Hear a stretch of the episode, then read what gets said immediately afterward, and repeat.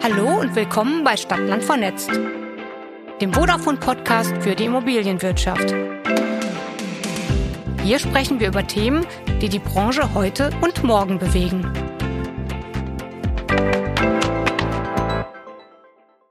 Und heute geht es um eine der Lieblingsbeschäftigungen, das Fernsehen.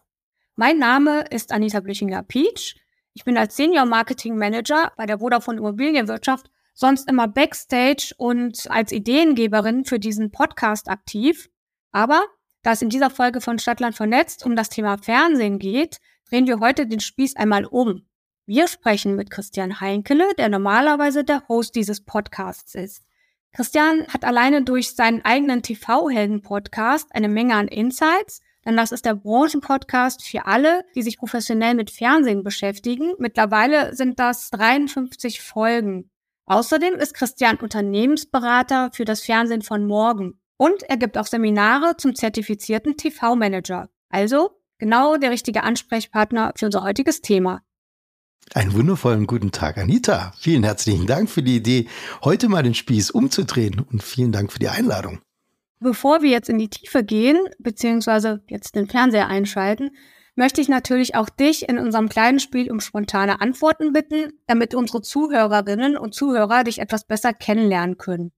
Ich gebe wie immer einige Begriffe vor und du antwortest ganz spontan. Ich bin gespannt. Stadt oder Land?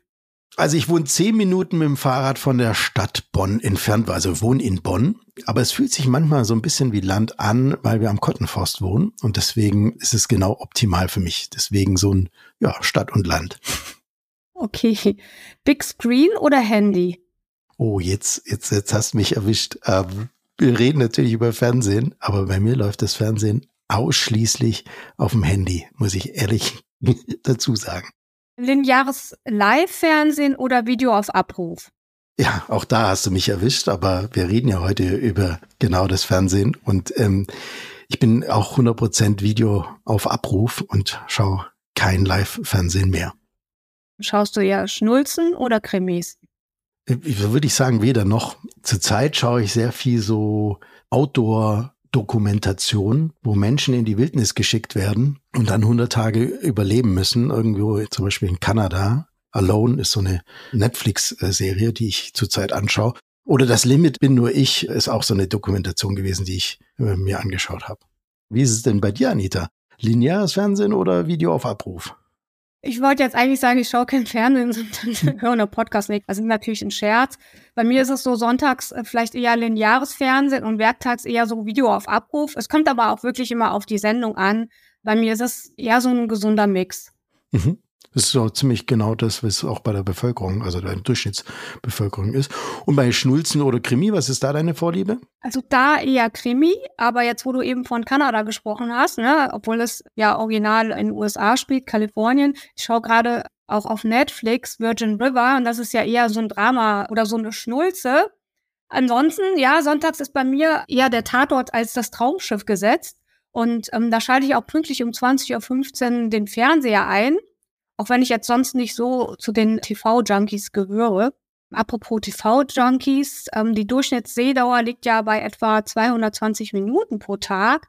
Daher mal die erste Frage an dich, Christian. Wie relevant ist Fernsehen heute? Na, du hast es ja gerade schon angesprochen, sehr relevant, ne? durchschnittliche Sehdauer 3,3 Stunden pro Tag. Ähm, das ist auch relativ stabil gewesen über die letzten Jahre. Was auch immer faszinierende Zahl ist, 96 Prozent der Haushalte in Deutschland haben einen Fernseher, 13 Prozent sogar mehr als drei. Und die 56 Prozent nutzen auch diesen Fernseher, sind also nicht so wie ich, wo wir eher übers Handy schauen, sondern 56 Prozent schauen eigentlich hauptsächlich über den Big Screen Fernsehen und nur 16 Prozent übers Handy. Ja. Also Fernsehen ist heute über jeden Bildschirm im ganzen Haushalt verfügbar das ist das absolute Top-Medium. Also da kommt auch kein anderes Medium ran. Und äh, man sagt ja auch immer, also um auch nochmal eine Relevanz zu zeigen, wie relevant Fernsehen ist, in einem durchschnittlichen Wochentag erreicht das Fernsehen in Deutschland 67,2 Prozent der Gesamtbevölkerung. Das sind schon beeindruckende Zahlen. Das war natürlich jetzt vor zwei Jahren äh, während der Pandemie, Corona-Pandemie, deutlich nochmal stärker. Es ist ein bisschen rückläufig, aber echt minimal. Und man hat auch schon gesehen, dass es nach wie vor sehr relevant ist, weil wir durch die Corona-Zeit so ein bisschen zu Couch Potatoes geworden sind. Wir gehen weniger raus, weniger gern zum Essen und wir schauen dann doch lieber gern in den eigenen vier Wänden Fernsehen. Also, so mal zu sagen, Fernsehen ist des Deutschen Lieblingsbeschäftigung. Das ist nach wie vor so und wird wahrscheinlich auch noch die nächsten Jahre so bleiben. Okay, also die Deutschen gehen weniger essen. Jetzt ist es aber so, auch die Speisekarten, die sind ja mittlerweile auch kleiner als so ein TV-Programm oder in so einer TV-Zeitschrift. Und im Vergleich zu früher, ich kenne das noch, ich glaube, das war irgendwie noch vor 1984, da gab es ja nur drei Programme. Mittlerweile gibt es da ja viel mehr, da gibt es eine mega Auswahl. Das ist also eine ziemliche Entwicklung. Wie siehst du die Entwicklung des Fernsehens in den letzten Jahren und welche Trends zeichnen sich hier ab? Ich finde eine Analogie mit der Speisekarte phänomenal. Die muss ich mir klauen für meine Trainings. Ähm, das ist tatsächlich so. Ne? Also ähm, früher hattest du halt ein Klar, da bist du zum Italiener gegangen und hattest eine übersichtliche Anzahl von, von Speisen. Ähm, heute ist es beim Content so, dass es unglaublich viel Content gibt. Natürlich produzieren wir seit Jahrzehnten viel Bewegbildinhalte, aber noch nie wurde so viel pro Jahr so unterschiedliche ähm, Contents produziert. Und das ist jetzt nicht nur so, dass einfach vielleicht niedrigwertiger Content produziert wird, sondern ganz im Gegenteil, es wird noch nie wurde so viel hochwertiger Content produziert. Und noch so kleine Zielgruppe, noch so eine kleine Nische wird mit hochwertigen Content heute beliefert. Gleichzeitig kann man auch sagen, dass die Kunden selbstbestimmter und selbstbewusster geworden sind. Also während man früher halt gesagt hat, naja, jetzt muss ich mal schauen, was jetzt das ZDF oder RTL mir am Abend liefert, wissen Sie heute eigentlich ziemlich genau, wo Sie Ihren Content, der Content, der für Sie relevant ist, ähm, finden werden. Und jetzt gibt's natürlich den Run auf die Zuschauer, weil Aufmerksamkeit ist halt nur begrenzt und jeder versucht mit noch exklusiveren Content die Zuschauer zu gewinnen. Das hat sich schon sehr stark verändert in den letzten Jahren. Also vielleicht da auch nochmal ein Hinweis, das haben wir auch alle mitgekriegt. Früher war es halt so, dass die großen Content-Produzenten, die Majors aus Hollywood, also die Disneys und die Sonys und sonstige, die haben halt ihre Inhalte an die TV-Sender verkauft, wie ZDF und RTL. Und das ist heute jetzt nicht mehr so, sondern die gehen direct to consumer, direkt auf den Konsumenten zu. Disney Plus, Paramount Plus, Discovery Plus sind Plattformen, die man kennt. Und die versuchen jetzt auch mit ihren Inhalten direkt auf die Konsumenten zuzugehen und hier direkt Geld zu verdienen. Und das hat sich sehr stark verändert und ähm, ist auch übrigens von Netflix getriggert worden, die ja sehr erfolgreich gestartet sind und jetzt versucht jeder oder jeder Content-Produzent genauso erfolgreich zu sein wie Netflix. Es gibt dieses Phänomen Decision Fatigue und diese Netflix oder Content-Müdigkeit, weil viele auch recht überfordert sind mit dieser großen Anzahl an äh, Programmen oder dieser Auswahl Genau, also du, wenn wir bei der Analogie des, der Speisekarte bleiben, ist es halt genau so. Du gehst zum Essen und hast keine bestimmte Vorstellung und guckst in die Karte rein, dann siehst du mexikanisch, italienisch, türkisch, äh, weiß ich was, ganz unterschiedlich und asiatisch, ne, ganz unterschiedliche Sachen. Und dann gehst du irgendwann aus dem Restaurant raus, weil du keine Lust mehr hast, weil du völlig überfordert bist. Und das Gleiche ist halt mit dieser, man nennt es in der Branche Netflix-Fatigue genauso. Studien zeigen, dass wenn jemand mehr als neun Minuten suchen muss in dieser Desert of Joy, dieser wahnsinnigen Content-Vielfalt, dann hat er eigentlich keine Lust mehr. Und dann ist der Frust so groß, dass er sagt, ich lese jetzt lieber ein Buch, als dass ich noch weiter suche nach dem Content. Und das ist natürlich eine große Herausforderung für die Plattform, aber auch natürlich für die Konsumentin selber. Vielleicht da noch eine Zahl reinzuwerfen, weil ich vorher gesagt habe, der Content-Output ist so groß. Allein Netflix produziert oder investiert jedes Jahr 17 Milliarden Euro in Content. Das sind natürlich wahnsinnige Zahlen.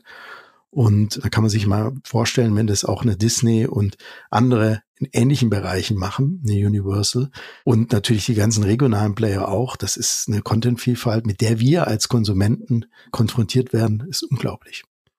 Also nicht nur die Zahl der von Content und der Programme ist gestiegen, auch die Anzahl von Screens.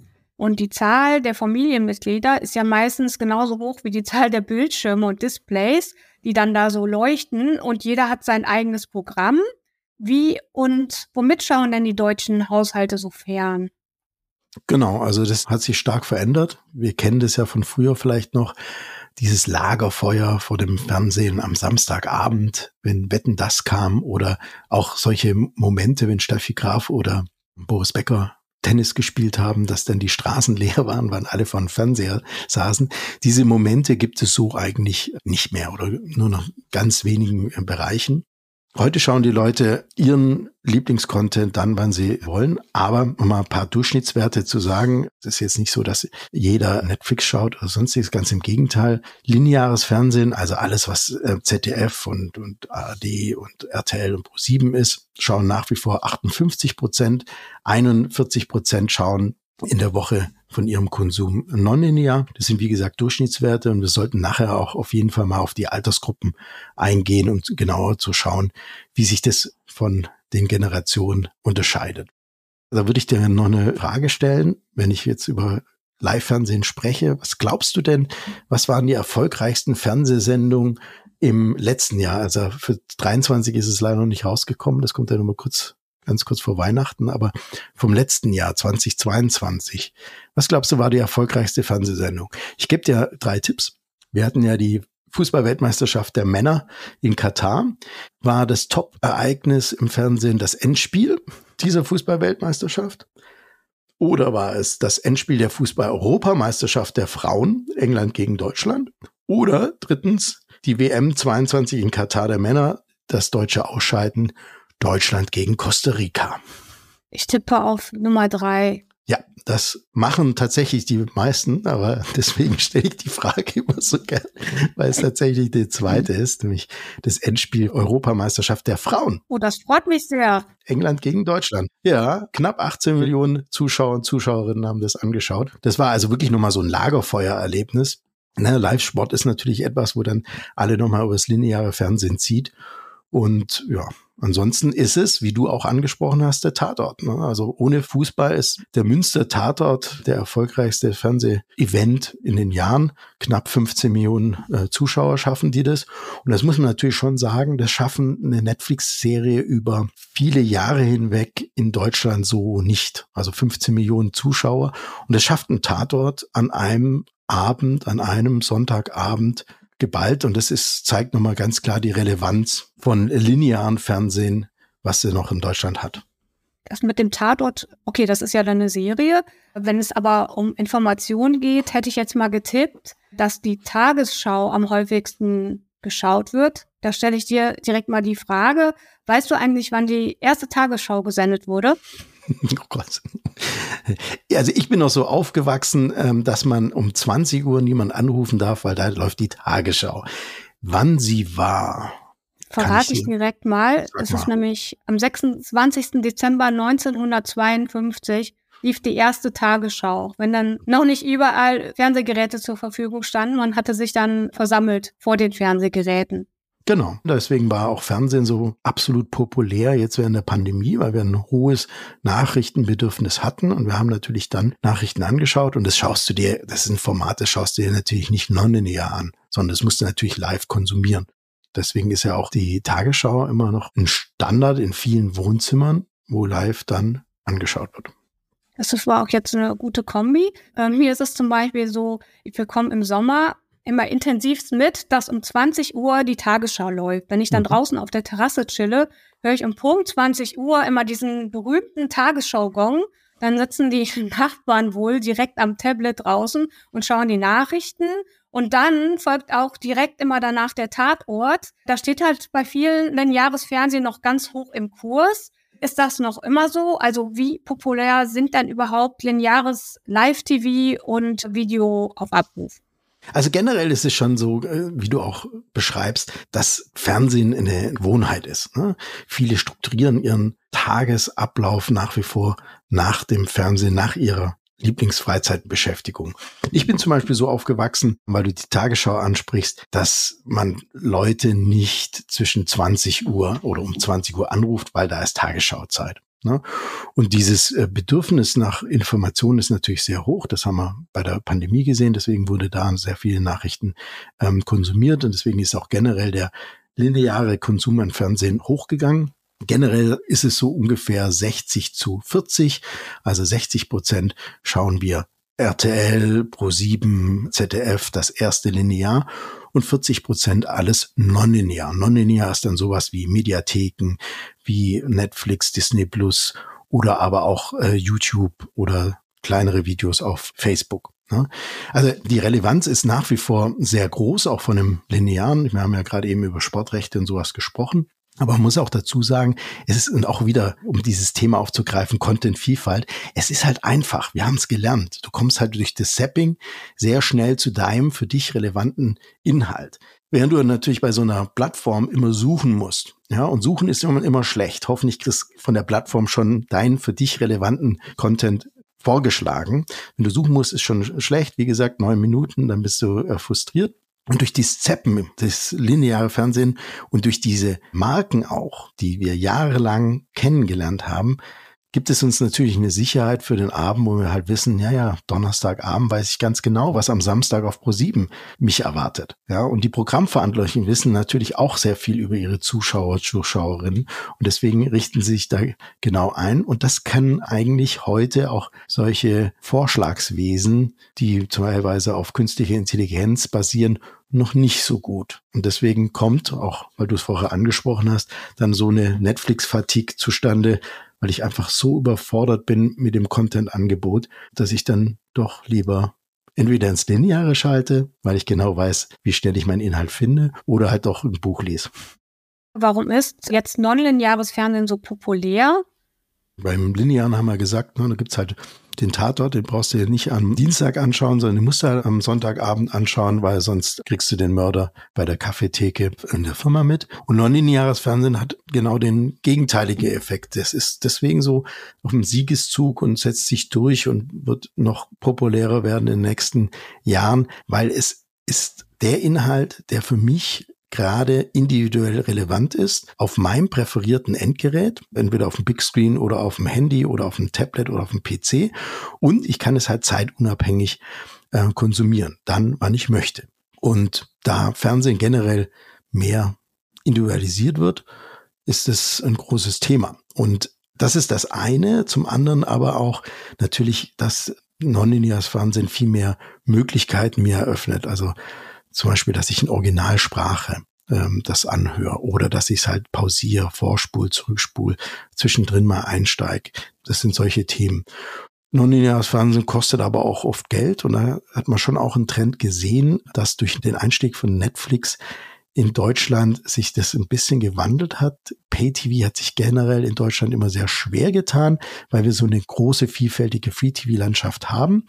Und übrigens durch Netflix hat sich das ein bisschen geändert.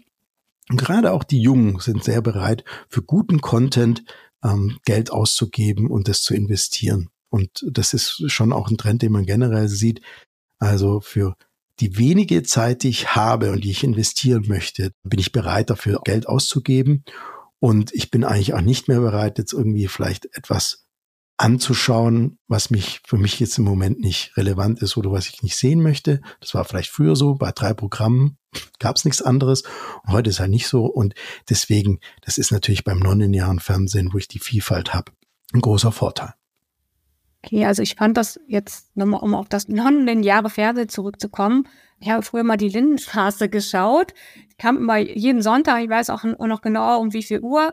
Und ich fand das immer total spannend, wenn ich mich dann zu der Lindenstraße austauschen konnte. Da gab es noch nicht diesen Spoiler, weil die nächste Folge kam dann auch erst wieder am nächsten Sonntag. Und das gab so ein Gefühl auch der Verbundenheit, dass man halt wusste, ich hatte jetzt hier ein paar Leute, die haben auch die Lindenstraße geschaut und dann konnte man darüber diskutieren. Übrigens auch noch nicht im Internet, weil das gab es ja damals noch nicht, sondern dann in der Schule. Und das war halt immer so eine super Basis halt auch für so einen Austausch. Und vielleicht ist gerade daher das lineare Fernsehen auch bei der älteren Generation so eher gefragt, alleine schon auch wegen der Gewohnheit, Gibt es jetzt Unterschiede beim Alter, bei der Art des Fernsehschauens? Du hast es angesprochen, ne? Das ist unsere Lieblingsfreizeitbeschäftigung, deswegen möchten wir uns auch gern darüber austauschen, ja.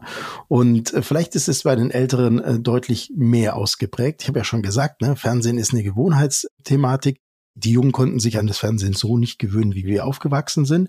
Deswegen ist der Fernsehkonsum generell signifikant anders bei den unter 20-Jährigen beziehungsweise bei den jüngeren Generationen unter 40 und bei den älteren Generationen ist er halt sehr klassisch. Und deswegen sieht man zum Beispiel, dass über 60-Jährige noch zu über 70 Prozent klassisches Fernsehen schauen, also lineares Fernsehen, 20 ne, Uhr kommt die Tagesschau, während bei den unter 20-Jährigen ist es zu 73 Prozent nonlinear, also auf Abruf, Fernsehen auf Abruf. Und das Gleiche zieht sich auch durch, während die älteren Semester eher auf dem Big Screen Fernseh schauen, ist es bei den Jungen überwiegend auf dem sogenannten Personal Device, also auf meinem eigenen Endgerät auf dem Handy.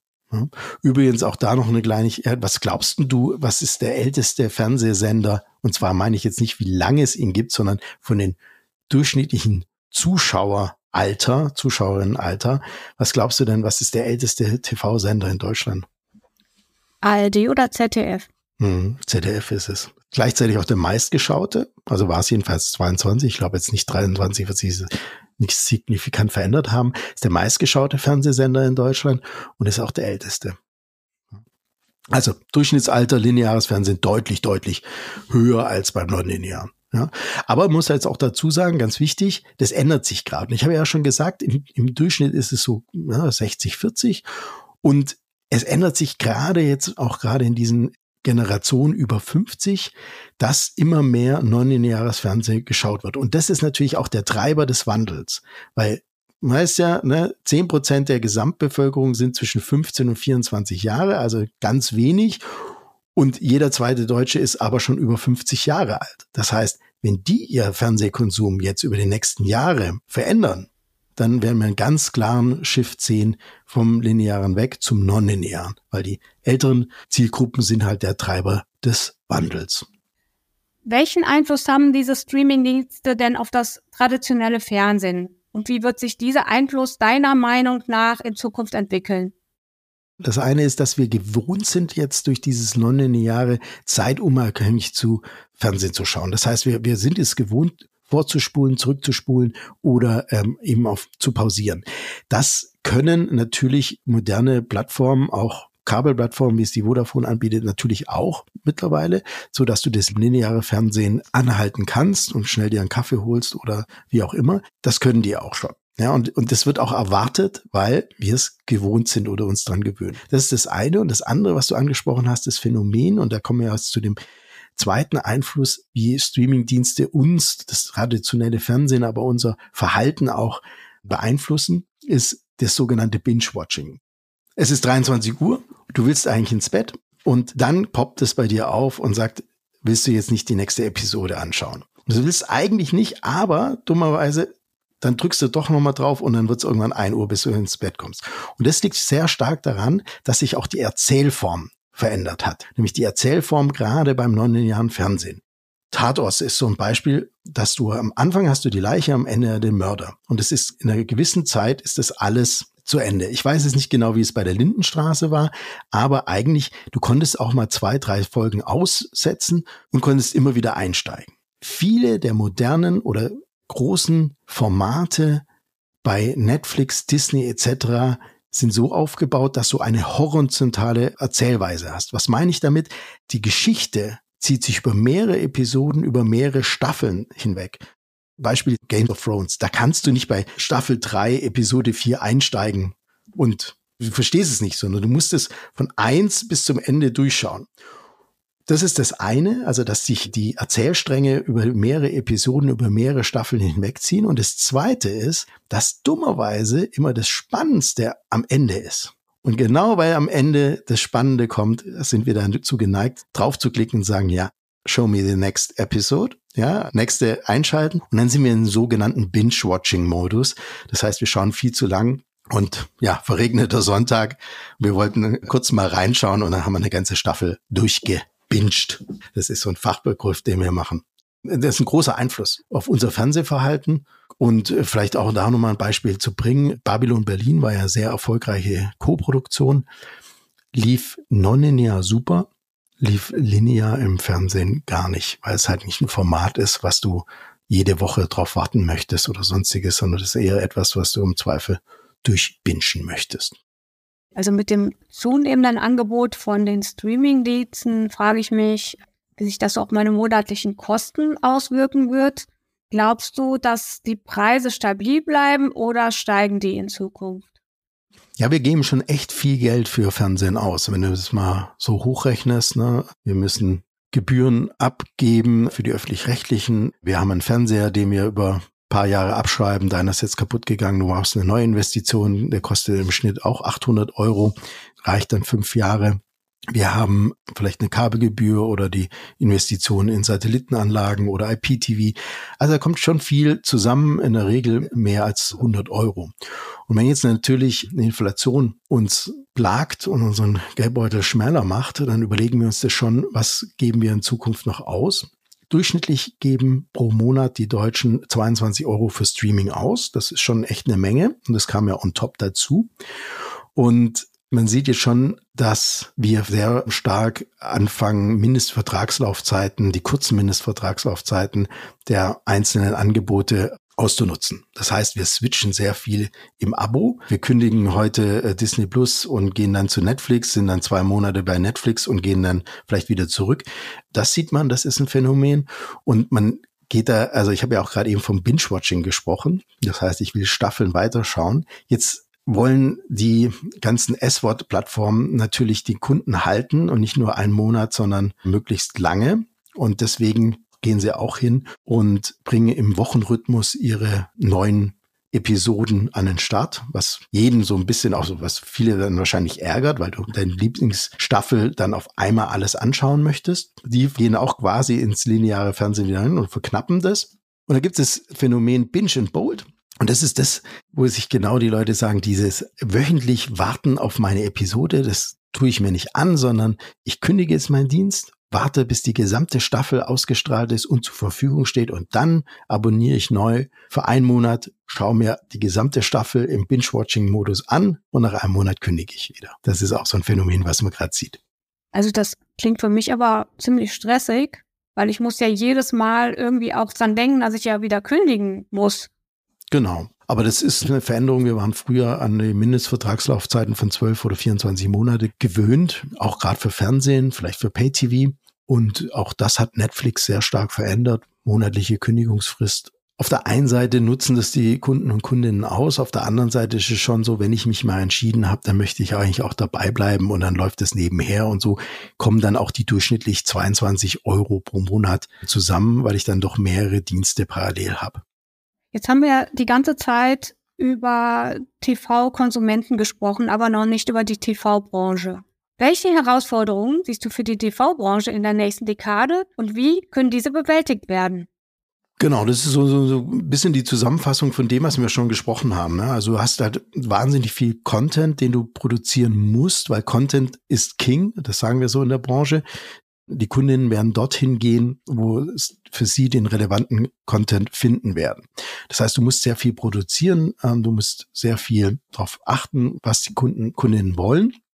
Und dieser Content ist natürlich teuer und er muss refinanziert werden. Deswegen werden wir sehr viele verschiedene Businessmodelle in Zukunft sehen. Das haben wir ja schon, also ich meine, werbefinanziertes Fernsehen kennen wir seit vielen Jahrzehnten, aber wir haben dann auch gesehen Subscription-Modelle, SWOT, also monatliches Abo für Netflix oder Disney Plus, die haben jetzt ihre Modelle auch teilweise verändert, so dass sie auch Werbung zwischendrin zeigen. Dafür gibt es das Abo dann günstiger. Das ist dann so ein hybrides Modell.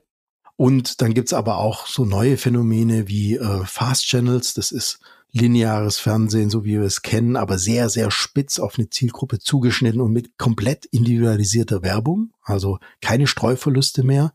Ich sehe vielleicht nicht eine Bierreklame oder Pampers-Reklame, die für mich nicht relevant ist, sondern genau nur relevante Werbung. Damit ist natürlich die Refinanzierung über Werbung auch mehr gesichert und ich kann den Platz teurer verkaufen.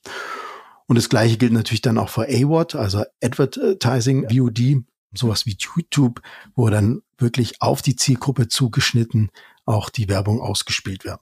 Also die Individualisierung des Fernsehens geht einher mit der Individualisierung der Werbung, mit der Individualisierung auch der Businessmodelle. Wir werden noch viel mehr Dinge sehen. Das kann dann auch sein, dass der Nachbar einen ganz anderen Abopreis hat als die Nachbarin Warum das? Weil eben vielleicht künstliche Intelligenz perfekt für sie das Angebot zusammengeschnitten hat und auch festgestellt hat, na, der ist ja vielleicht gewohnt, einen Euro mehr zu zahlen, deswegen werde ich ihm das teurer anbieten. Also das sind so die großen Herausforderungen, eigentlich den ganzen Content zu refinanzieren, das auf der einen Seite, aber auch natürlich den Content den Konsumentinnen und Konsumenten näher zu bringen. Das heißt gerade, dass diese Fabrik nicht stattfindet, sondern dass ich nach Hause komme, ein bestimmtes Gefühl habe und sofort von der Plattform den relevanten Content vorgeschlagen bekomme, ohne dass ich suchen muss, ohne dass ich mir Gedanken machen muss, was auf was habe ich denn Lust, sondern dass hoffentlich die künstliche Intelligenz das so äh, mitbekommen hat und mir den für mich relevanten Inhalt auf meinem relevanten Endgerät sofort zur Verfügung stellt. Wenn ich dann nochmal über, über die Werbung nachdenke, heißt das, ich schaue dann Fernsehen und dann wird mir ganz individuell eine Werbung angezeigt, die ich dann auch noch irgendwie via anderen Screen shoppen kann. Also jetzt mal zum Beispiel beim Tatort kommt dann Werbung für Sicherheitsschlösser oder für irgendwelche Messer. Zum Beispiel, das ähm, gibt's auch. Also zuallererst ist es so, dass du feststellst, dass deine Nachbarin, dein Nachbarn andere Werbung schaut als du. Oder sogar ähm, der Partner eine andere Werbung schaut.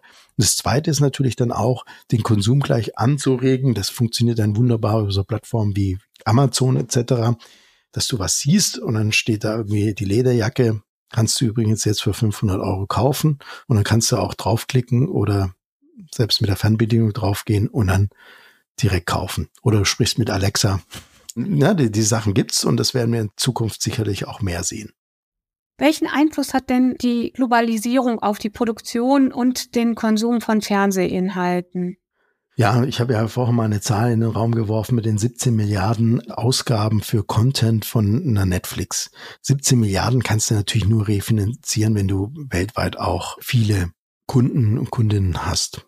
Und es sind im Moment, äh, Netflix hat unglaubliche 250 Millionen Abonnenten weltweit. Das heißt, man sagt eigentlich auch, Fernsehen ist etwas, wo man global sein muss, um es zu refinanzieren, um skalieren zu können. Das ist klar der Trend. Alle versuchen in allen Ländern mit ihren Plattformen zur Verfügung zu stehen. Und gleichzeitig sieht man aber auch, dass es eine starke Regionalisierung gibt.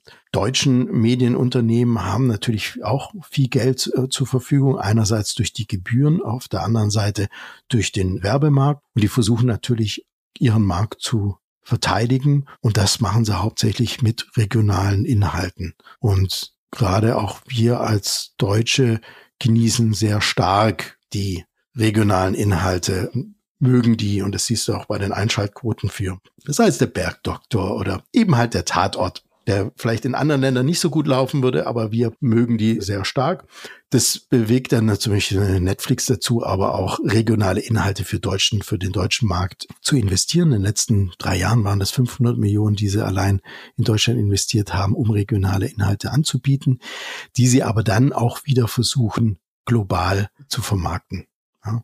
Deswegen, also Globalisieren hat einen riesengroßen Auswirkung auf unser Fernsehinhalte und auch auf den Konsum, weil die Herausforderung von der ARD, einer ZDF, einer RTL, einer Pro7 ist es halt eben gegen diese Milliardensummen an Content anzukämpfen, um die sogenannten Eyeballs, also die Augen, die Aufmerksamkeit der Konsumentin auf ihr eigenes Produkt zu lenken. Und das machen sie halt dann über regionale, deutschspezifische Inhalte Früher gab es ja auch schon so viele amerikanische Produktionen. Ich kenne auch Dallas, Denver und auch noch ein Colt für alle Fälle hieß das, glaube ich, das A-Team und so weiter. Da kann ich mich noch dran erinnern an Versus gegen Lindenstraße und das Sandmännchen.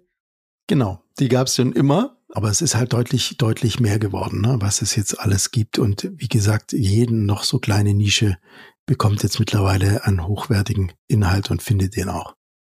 Was sind denn die Herausforderungen, die sich eine TV-Plattform wie Vodafone als größter TV-Anbieter Europas zukünftig stellen muss?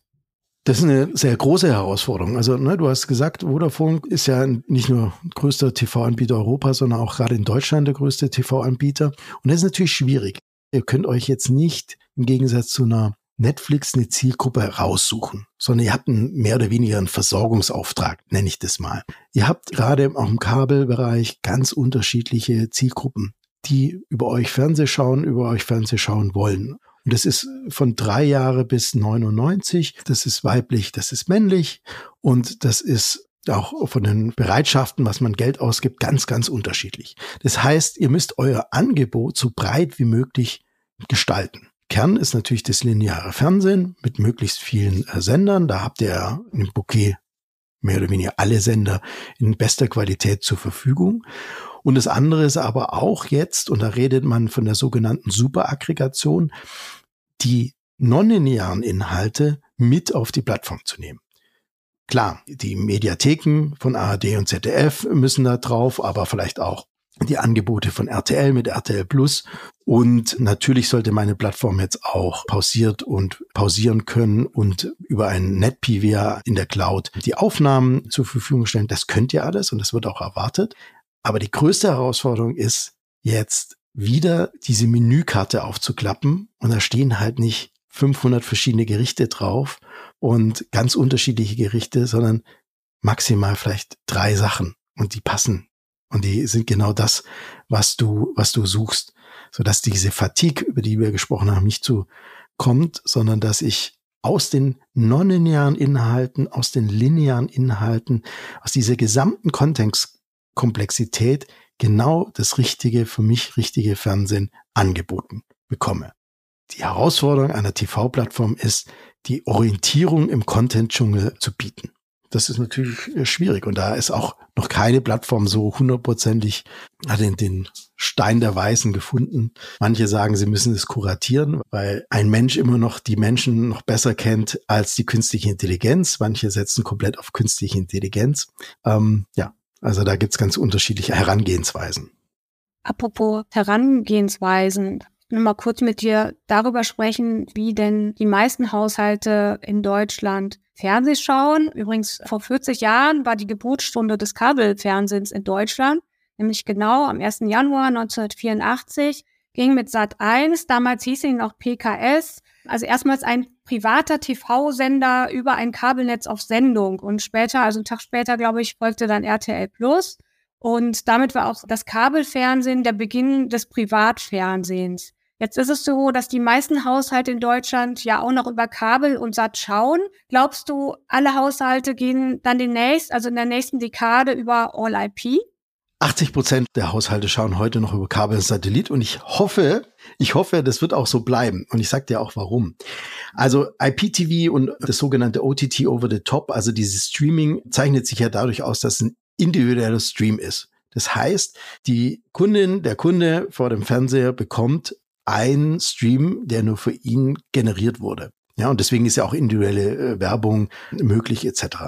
Und das verbraucht wahnsinnig viel Energie, wahnsinnig viel CO2. Das heißt, diese ganzen neuen schönen Fernsehformen, über die das Streaming möglich macht, sind eigentlich auch ja, sind 0,0 nachhaltig und verbrauchen halt wahnsinnig viel CO2. Und diese One-to-Many, also diese Technologien wie Kabel und Satellit, haben halt den Vorteil, das ist ein Signal und es erreicht dann Millionen von Haushalten gleichzeitig. Deswegen ist meine Antwort da auf der einen Seite, ich hoffe nicht, dass alle All-IP gehen für uns und unsere Umwelt. Auf der anderen Seite glaube ich natürlich, dass sich da sich sehr viel ändern wird. Aber auch hier sage ich, Fernsehen ist Gewohnheit. Viele werden sich einrichten und sagen, ja, lineares Fernsehen kommt über Satellit, lineares Fernsehen kommt über Kabel. Die Kabelanbieter bieten mir auch alles über eine Plattform. Also wenn ich nur ein lineares Fernsehen habe, da habe ich meine Set-Top-Box, die mir über ein wunderbares UI, also User Interface, über eine Benutzeroberfläche meine Inhalt, für mich relevanten Inhalte sofort präsentiert. Da finde ich auch alles nonlineare. Ich muss jetzt nicht irgendwie zwischen meinem Smart TV und dem linearen hin und her switchen. Ich muss jetzt nicht irgendwie eine App aufmachen und dann finde ich bei Netflix nicht und dann mache ich die App wieder zu und dann mache ich die nächste App auf von Disney Plus und finde wieder nichts, sondern dieses, was ich gerade angesprochen habe, dieses Superaggregation, alles auf eine Plattform und dann aber auch schön konsumentengerecht dargeboten das ist einerseits eine Herausforderung, aber das macht jetzt zum Beispiel die, die Kabelplattform oder das macht die Vodafone schon sehr gut. Und deswegen gibt es eigentlich auch gar keinen Grund, jetzt wegzuwandern. Und deswegen glaube ich halt auch nicht, dass sich da signifikant in Zukunft was ändern wird. Bei Satellit kann ich das natürlich nicht so sagen, weil Satellit hat diese Möglichkeiten so nicht. Deswegen glaube ich, Kabel bleibt einigermaßen stabil. Und was halt weiter wachsen wird, ist alles, was IPTV ist. Was war denn aus deiner Sicht 2023 wichtig? beziehungsweise besonders auffällig? Und was sind deine oder die Top-Themen für 2024? Also 2023 auffällig war die neuen äh, Geschäftsmodelle, die jetzt eingeführt wurden von Disney Plus und, und Netflix, dass du hybride Geschäftsmodelle hast, weil sie festgestellt haben, sie verdienen mit den Einstiegsabos für sieben, acht Euro zu wenig Geld und sie müssen eigentlich die Preise deutlich erhöhen.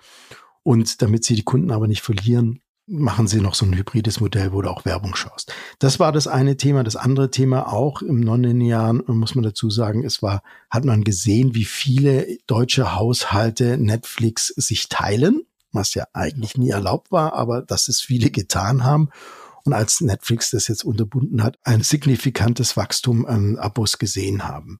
Des Weiteren, was gerade ein Boom in Deutschland waren, sind die sogenannten Fast Channels. Das heißt, äh, lineare Sender, die sehr spezifisch auf eine Zielgruppe zugeschnitten sind. ZDF hat jetzt 20 dieser Sender rausgebracht. Die sind über Kabel und über Satellit so noch nicht verfügbar. Sie werden gestreamt, einzeln als Unicast, als einzelner Stream an die Konsumentinnen dann auch mit individuelle Werbung. Da gibt es zum Beispiel jetzt Bares Ferraris als 24-Stunden-Kanal, den du abrufen kannst. Und auch hier, ne, das ist so ein Trend. Es funktioniert halt wunderbar, weil du weißt ganz genau, wenn du nach Hause kommst und hast, denkst, oh, jetzt hätte ich Lust auf Bares Ferraris, aber hm, muss ich jetzt in der Mediathek suchen und habe ich wahrscheinlich die meisten Folgen schon gesehen oder es kommt auch jetzt gerade nicht im Live-TV und dann gehst du in so einen Fast-Channel rein und hast sofort die Inhalte zur Verfügung mit dem Sapping, so wie du es gewohnt bist.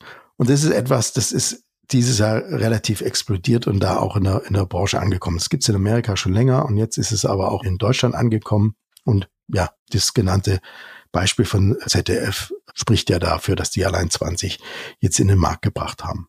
Und für 24, ja, äh, ich glaube, das größte Thema, wir stehen vor einer riesen Umbruch in der deutschen TV-Branche. Wie groß der Umbruch sein wird, wage ich jetzt nicht wirklich eine Prognose. Fakt ist, dass durch den Wegfall der Umlagefähigkeit viele Kabelkunden sich wählen können, ob sie beim Kabelnetzbetreiber bleiben oder eine andere Möglichkeit gehen. Ich persönlich glaube, dass jetzt ein Riesenwechsel nicht stattfinden würde. Wie gesagt, ich, ich wünsche mir das ja auch nicht wie wegen CO2-Verbrauch etc., ähm, dass viele möglichst da im Kabel bleiben. Aber das ist ein Thema, was uns 24 alle beschäftigen wird. Das war jetzt mal so ein Blick auf 2024. Da kommt nämlich jetzt unsere obligatorische Schlussfrage. Wenn wir dich wie heute erneut auf dem Besucherstuhl platzieren, worüber würden wir dann in zehn Jahren bei einer neuen Folge von Stadtland von Netz sprechen? Ich danke dir, dass ich heute Gast war, weil jetzt merke ich mal so wirklich, wie schwierig das ist, auf der anderen Seite zu sitzen. Ähm, und gerade auch so eine Abschlussfrage, ne? das ist ja ein langer Zeitraum und wir im Fernsehen schauen im Gegensatz zur Immobilienwirtschaft wirklich nur, nur wenige Jahre voraus und haben nicht so einen langen Horizont, weil sich so viel tut, so viel ändert.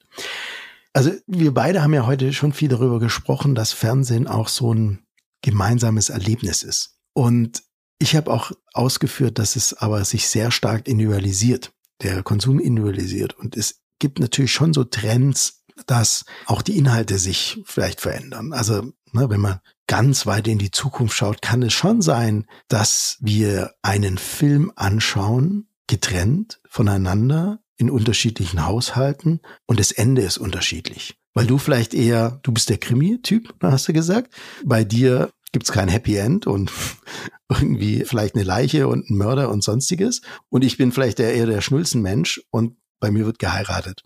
Das kann natürlich auf der einen Seite toll sein, weil wir den für uns relevanten, von der KI gestalteten individuellen Film gesehen haben. Es kann aber auch gleichzeitig wieder ein Riesennachteil sein. Denn wir sind vielleicht beide traurig, weil wir angefangen haben, über den gleichen Film zu sprechen. Nur die Inhalte, das war ein Unterschied. Und vielleicht ist es etwas, wo wir uns in vielen Jahren darüber unterhalten werden, dass wir eigentlich schade finden, dass dieses Lagerfeuer, diese Gemeinsamkeit nicht mehr da ist, sondern dass es da Unterschiede gibt und dass wir eigentlich nicht mehr darüber reden können, was wir gestern getan haben, weil es völlig unterschiedliche Inhalte, die wir konsumiert haben. Dann fassen wir mal zusammen, ob Krimi, KI oder Science Fiction, das Fernsehen ist immer noch fester Bestandteil unseres Alltags und die Zukunft des Fernsehens ist ein Mix aus zwei oder mehreren Welten. Sehen, was man will und wann man es will. Da haben dann die Streaming-Plattformen ein starkes Argument auf ihrer Seite und ziehen ja auch vor allem junge Zuschauer vor den meist mobilen Bildschirmen. Aber auch das lineare TV lässt sich nicht abhängen. Denn da gibt es Bereiche, in denen die klassischen Sender immer noch nicht zu schlagen sind. Also Fernsehen bleibt wichtige Informationsquelle. Christian, möchtest du da noch was ergänzen? Ich hätte die Zukunft des Fernsehens und die heutigen Status quo nicht besser zusammenfassen können.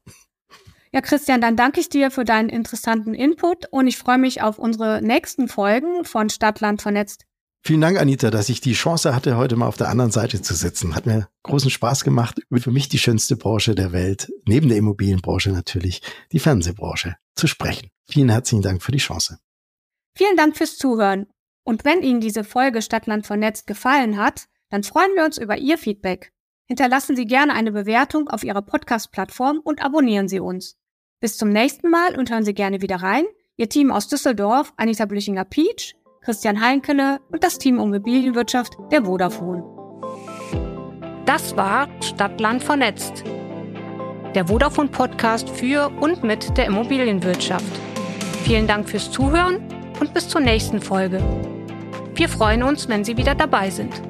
Bleiben Sie mit uns vernetzt und abonnieren Sie unseren Podcast.